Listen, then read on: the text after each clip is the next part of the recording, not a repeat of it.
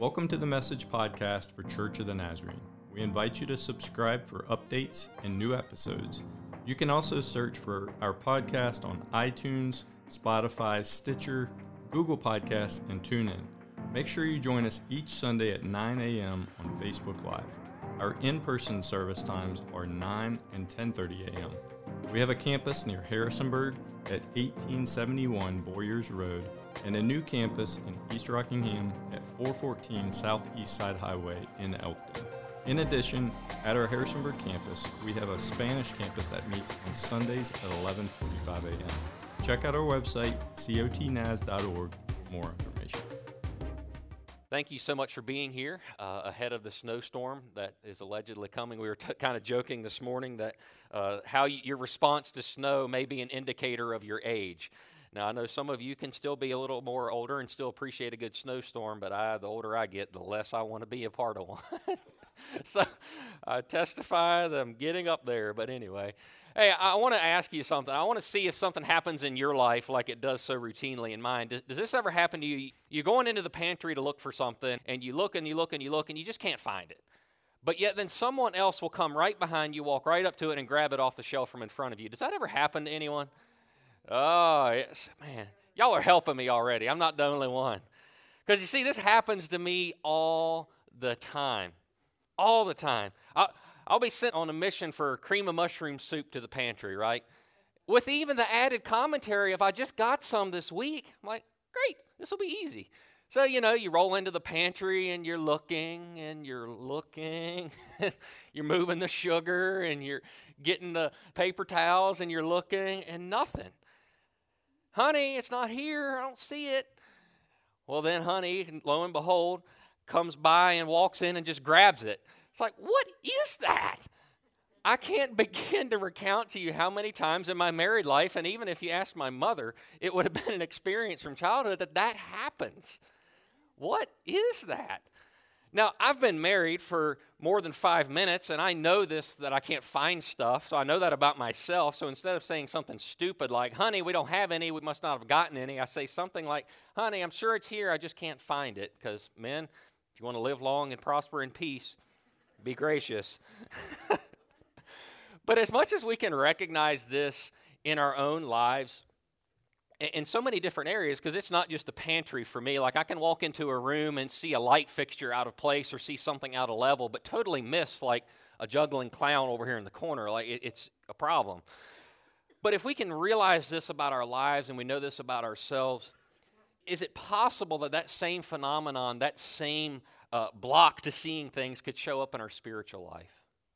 Could it show up even in our relationship with Jesus? Could we be overlooking something in our lives that Jesus is calling us to see, he's calling us to address, or, or, or perhaps we can't even see Jesus? We, we haven't even found that beauty, that transformation that is right before us. With that, I want to welcome you back to our series in the book of James. Uh, as we've walked through the book of James, uh, we, have been taking a verse by verse uh, a journey through, and it's kind of known as the Proverbs of the New Testament. And James repeatedly delivers truth that will poke and will prod in places in your life. And he just keeps bringing it, right? He doesn't hold anything back. He, he gives the majority of his space, the majority of his writing, his teaching is just to show believers how they're supposed to live out their faith. As we've journeyed and as we've gone, it's easy to see that James takes faith and action so seriously. They're so connected, they're inseparable for James. And we've almost become accustomed to him stepping on our toes, right? From joy and trials to, to not playing favorites or judging others by outward appearances, to watching our tongues, to watching our mouths and our speech, to what wisdom we live our life with. James simply loves Jesus and his readers too much to leave them where they are. He is calling us onward to a holy life. But as we're on this journey and we've been here for maybe, I think, 14 weeks now, where does this passion come from in James's heart? What maybe happened in his story that led him to write like he has written?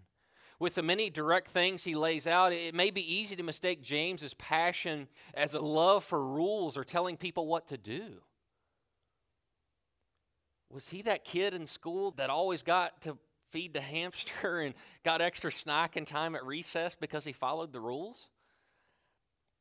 Maybe, but I, I don't know that that was his story. Because if we trace the story of James throughout Scripture, if we would come to Acts 15, we find a recorded meeting there where James and all the top leaders within the early church have come together. It's a meeting of the minds, if you will.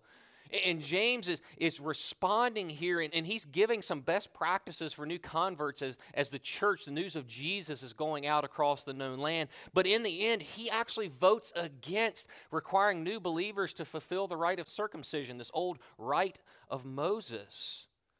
And so we see him firmly staking the truth that it is only by faith in Jesus Christ that we're saved.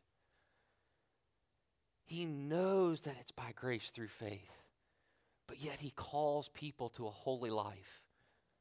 His passion for a holy life goes beyond religion, it goes beyond rules. It, it's a, a pleading from a passionate heart to see our lives different. To see our lives different. I believe James from his unique position as the half brother of Jesus, he, he experienced life in Christ. And he knows that it's so transformative.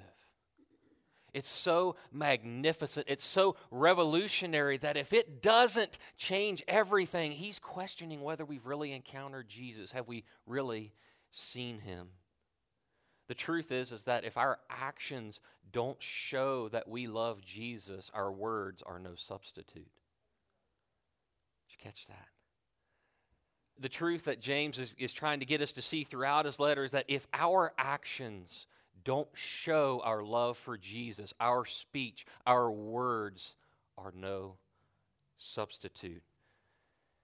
James is calling us to so much more beyond adjusting our lives a little bit here and a little bit there. He's calling from his own renewed heart, his own experience. He's calling us to be radically different because of an encounter with Jesus. I think it's an overflowing passion from James that we see in his letter that we find coming through the pages of the text. This week in our study of James, we're going to pause our progression through the letter and we're going to look at the man himself, at perhaps the heart transformation that took place in his life. So we're going to take a deep dive, if you will, into the man behind the letter of James. What was his story? What was his life journey and faith like? Where did this passion come from for radical obedience? Where did that come from? If James's life has been transformed, can ours be transformed too?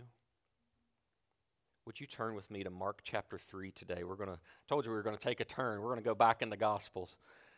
Turn with me to Mark chapter 3 and we're going to begin in verse 20. Now, just a little context running up to chapter 3 in our text today. In the Gospel of Mark, the ministry of Jesus is really gaining momentum and he's gaining popularity, and people are following him everywhere he goes. Uh, Mark has repeatedly said that the people were astonished, that the people were amazed at what they saw and saw Jesus teaching and what he did with the healings and the exorcism and so many things. The people were astonished, they were amazed.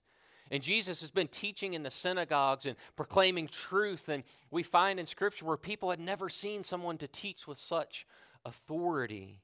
And as we come into our text today in chapter 3, uh, Jesus is coming down from the mountain. He's just selected his 12 disciples, and they find themselves entering a home. And so that's where we're going to pick up today in verse 20 of Mark chapter 3. It says, Then Jesus entered a house and again, a crowd gathered. So you can see that momentum. You can see his popularity growing. A crowd has gathered at the house. The crowd so that he and his disciples were not even able to eat.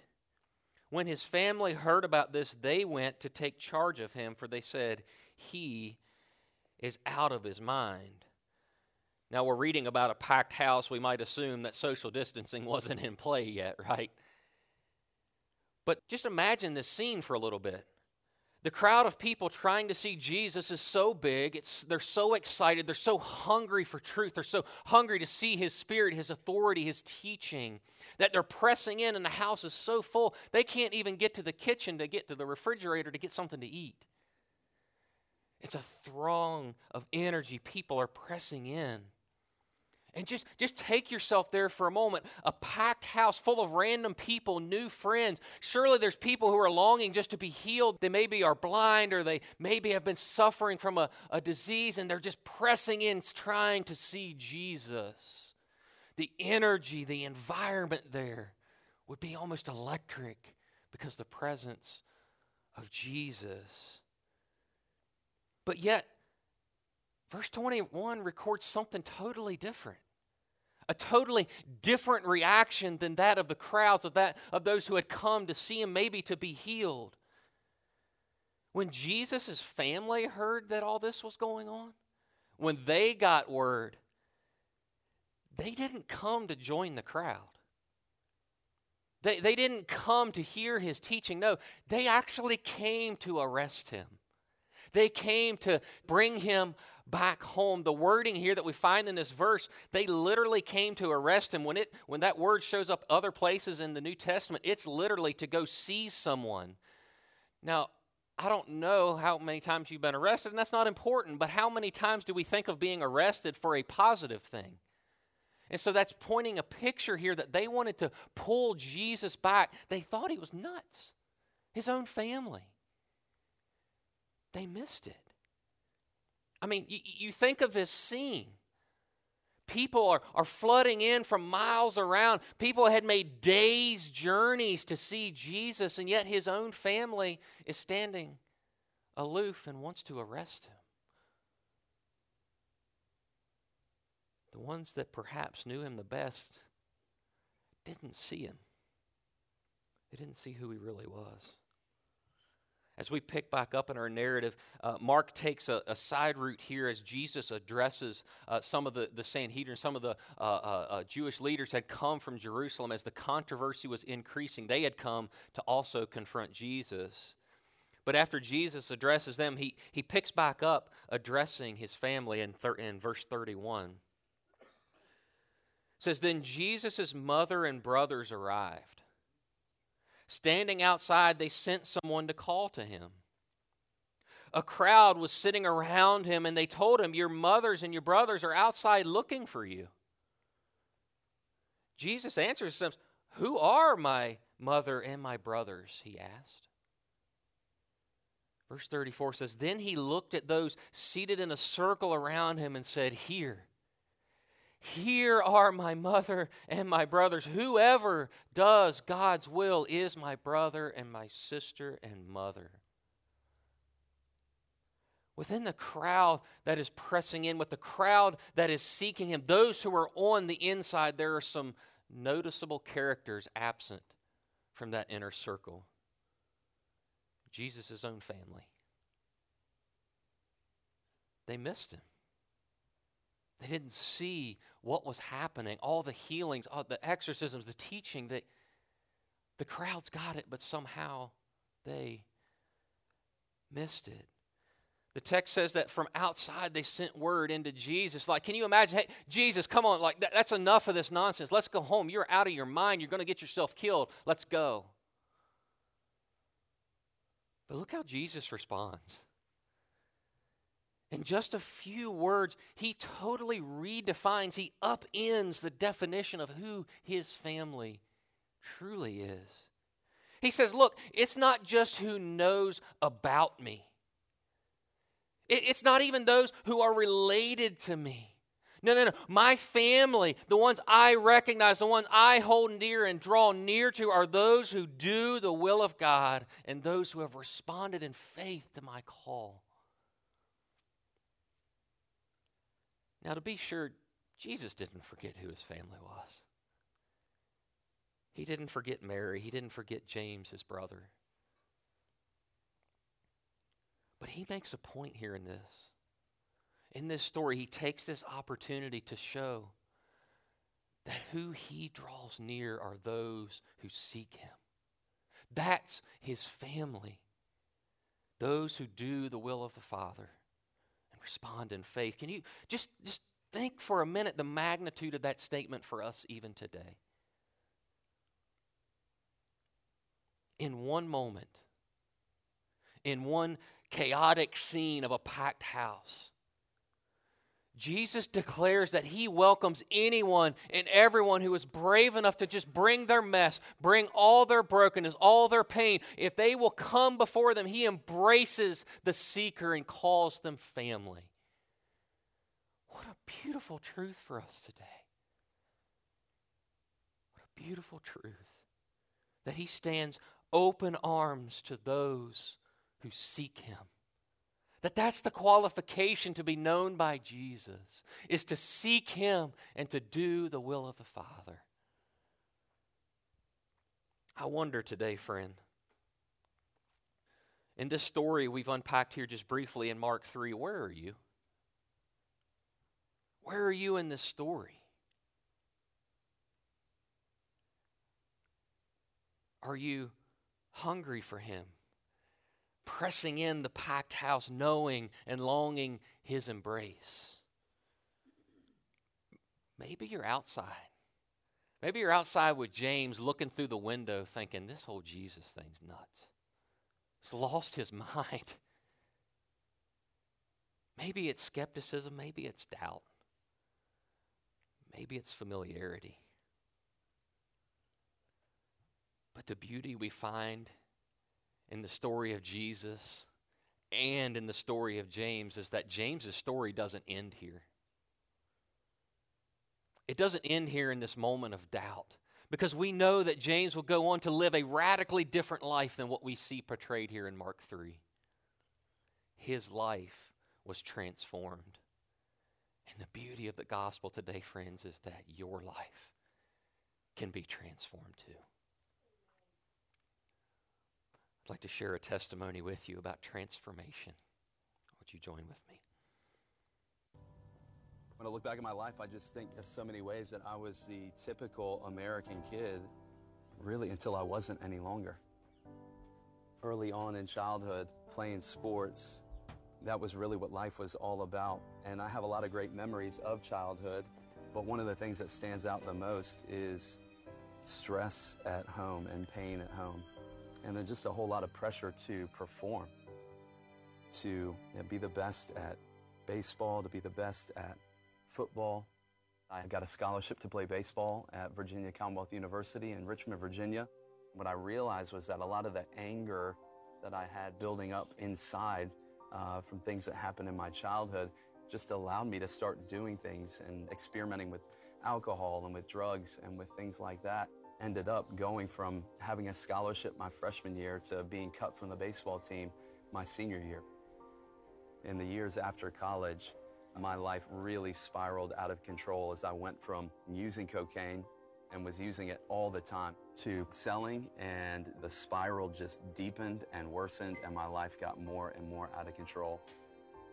I knew that if I kept going the direction I was going, I was going to end up either dead or in jail and I wanted meaning, I wanted purpose, I wanted structure in my life, and so I joined the Coast Guard. I thought that my big problem was outside of me. If I can just get away, then I can fix myself. And when we hit port in Alaska, I'm out on the town doing the exact same things drinking till I can't remember things anymore, uh, chasing after women, living that lifestyle. And it started to cause real anxiety, real panic. I started realizing I can't change. But it was at that first unit that the Lord really started making himself known to me through the first Christian that I really ever recall meeting in my life. It wasn't just that he talked to me about Jesus, is that he had a genuine joy about him, and I wanted that in my life. Towards the end of 2009, I'd been listening to sermons online, trying to put the bigger pieces of the Christian message together, and I still thought that Christianity was about just being a good person. And I really started trying to change myself. But by the time New Year's rolls around and I get back down to Richmond, Virginia to celebrate New Year's, I dove back in headfirst to all of the things that I had been doing before I left Richmond for the Coast Guard and things that I thought I had gotten free from and broken away from.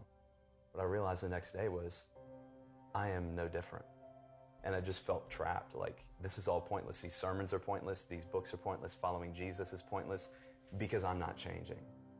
When I got back home to my apartment in Maryland uh, from that trip to Richmond after New Year's, I pulled up a sermon by a guy named John Piper. I just thought maybe it'll make me feel better. Maybe it'll make me feel like I can get back on my feet and try again. I didn't even know at the time what was in John 3:16, but I just saw here's a sermon on John 3:16 as he was describing how you respond to this verse. You'll either live forever in hell under God's judgment or you'll live forever with God in heaven. And it was right in between those two comments and me thinking and knowing in my mind that I was going to go to hell and I deserved to go to hell. I could just feel time slow down and like the crushing weight of my sin. I could just feel it pressing down on me. And then in the next moment, the pressure, the weight of my sin just fell off. And it was replaced by the belief, the truth that Jesus is Lord. It was in an instant that my heart was just filled with joy and with hope. And it was almost like God was just showing me, John, you have been trying for years and years and years. You've been looking for joy. You've been looking for hope, and you will not find it. But look at what I can do in a minute. And that's like what he did. He gave me a new heart in a moment. You know, these desires that I had to drink and to do drugs and to chase women, it was like the things just fell away. And I woke up the next day a brand new person. When I saw what God was willing to forgive me of and the grace that He was willing to extend to me, it changed my heart and it helped me to see everyone around me in a new light.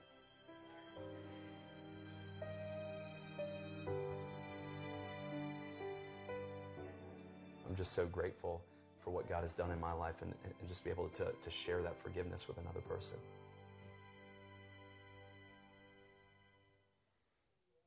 A life transformed by an encounter with Jesus. Um, John R.W. Stott says this He says, In order to follow Christ, we have to deny ourselves, to crucify ourselves, yes, to even lose ourselves the full demand of Jesus Christ is now laid bare. He does not call us to sloppy half heartedness, but to a vigorous, absolute commitment. He calls us to make him our Lord. So, what about James? We know that James's story began with familiarity. That the Gospels record other instances where we see James just didn't have the faith in who Jesus was. It was still just his brother that he used to play stick sword fights with in the yard and wrestle around. It was still just his brother. He didn't see him for who he really was. But in the storyline of James, ultimately something happened transformation took place to where the familiar gave way to living faith from a doubting onlooker to a dedicated disciple. It was a transformation of grace. Would you turn with me to 1 Corinthians chapter 15? 1 Corinthians chapter 15, this is the Apostle Paul talking to the Christians at Corinth, and, and he's giving testimony about uh, uh, how, how Jesus has risen from the dead, and he's, he's putting this out there, if you will, as a proof, trying to explain and get them to understand just who Jesus is. Now, the Apostle Paul, if we had more time today, we could unpack it, but there's a man that underwent a transformation story from persecuting Christians to telling the whole world about Jesus. Let's begin in 1 Corinthians 15 at verse 3. He says, For what I received I passed on to you as of first importance that Christ died for our sins according to the Scriptures, that he was buried, that he raised on a third day according to the Scriptures, and that he appeared to Cephas and then to the twelve. After that, he appeared to more than 500 of the brothers and sisters at the same time, most of whom are still living, though some have fallen asleep. In verse 7 records, Then he appeared to James, then to all the apostles. Last of all, he appeared to me also as to one abnormally born. Did you catch verse 7? It says, Then he, the resurrected Lord Jesus, appeared to James. He appeared to James. In words that are so simple, they're almost easy to miss. I think we get a glimpse of what happened in the story in the life of James. We get a glimpse of what happened that led him to be so passionate that, about living a holy life that he wanted everyone to experience Jesus. James encountered the resurrected Lord. James had an encounter with Jesus that changed the trajectory of his life forever. In that journey of grace, he recognized that he needed a Savior. That to simply be familiar with Jesus wasn't enough. To know what he preferred for breakfast or dinner or what his favorite wrestling move was in the yard wasn't enough. But that journey of grace moved and worked in his heart to where he understood he had a need he couldn't meet. And in an encounter of grace with the resurrected Lord, he surrendered to Jesus. I believe it's that transformation from familiarity to living faith that causes James to write so passionately that we wouldn't miss it. That we wouldn't miss it. As we prepare to close today, I, I want to circle all the way back to a question I asked you a little bit earlier. Where are you in your Jesus story? Where are you in your Jesus story today? Are you in that packed house, a part of the family of God, enjoying the very presence of the resurrected Lord? Excited about the book of James because you know he's calling you on to holiness, to righteous living. You may be thinking, I don't even have a Jesus story today. That's you today, if that's if that's really where you feel like you're at, can can I propose something to you today? That if you would say I don't have a Jesus story, I would say you're wrong. Because you're here. That's not an accident. You could be getting your snow shovel sharpened or spreading salt or whatever you wanted to be doing today, but grace got you here. That's the beginning of your Jesus story today, friends. You have a story in Christ because He knows your name and He's longing to embrace you as His family. That can be the beginning of the Jesus story that changes your life forever. Maybe today you would uh, resonate a little bit with James in Mark 3. Maybe you've known about Jesus your whole life. You grew up with him, it's just a name in the house. You know the stories, you can recite the songs, you can go through the motions, but yet it's not beyond familiarity. You know somewhere in your heart today that you're standing on the outside of that house looking in. Maybe it's being skeptic. Maybe it's reluctance. You just maybe feel aloof or broken. Not sure where this longing for more is in your heart. Friends, can I, can I just be honest and say that I've been outside that window with James before? You know, and when you're on the outside looking in, you think you see it all, right? You look in there at those people around Jesus and you're like, ah, they're crazy. I'm not doing that. I mean, it's just a bunch of hypocrites, right? Just a bunch of broken people that have the same mess I do. You know, you think you see it correctly from outside the house. But what you don't see from outside looking in is you don't realize the transformation that those on the inside have found in Christ. You don't realize the healing that begins when you step into His presence. You don't realize the transformation. You can't see it. You can't grasp it until you experience it. Will you step inside today? Come in from outside that window. Just allow enough, just allow that much space that you might not have it figured out. And step into his presence and see what changes. See what changes. It doesn't matter where your story's at today, it doesn't have to end here. It doesn't have to end here. Jesus embraces those who seek him. Not just those who know him, not just those who know about him, but those who seek him and do the will of the Father. Would you pray with me?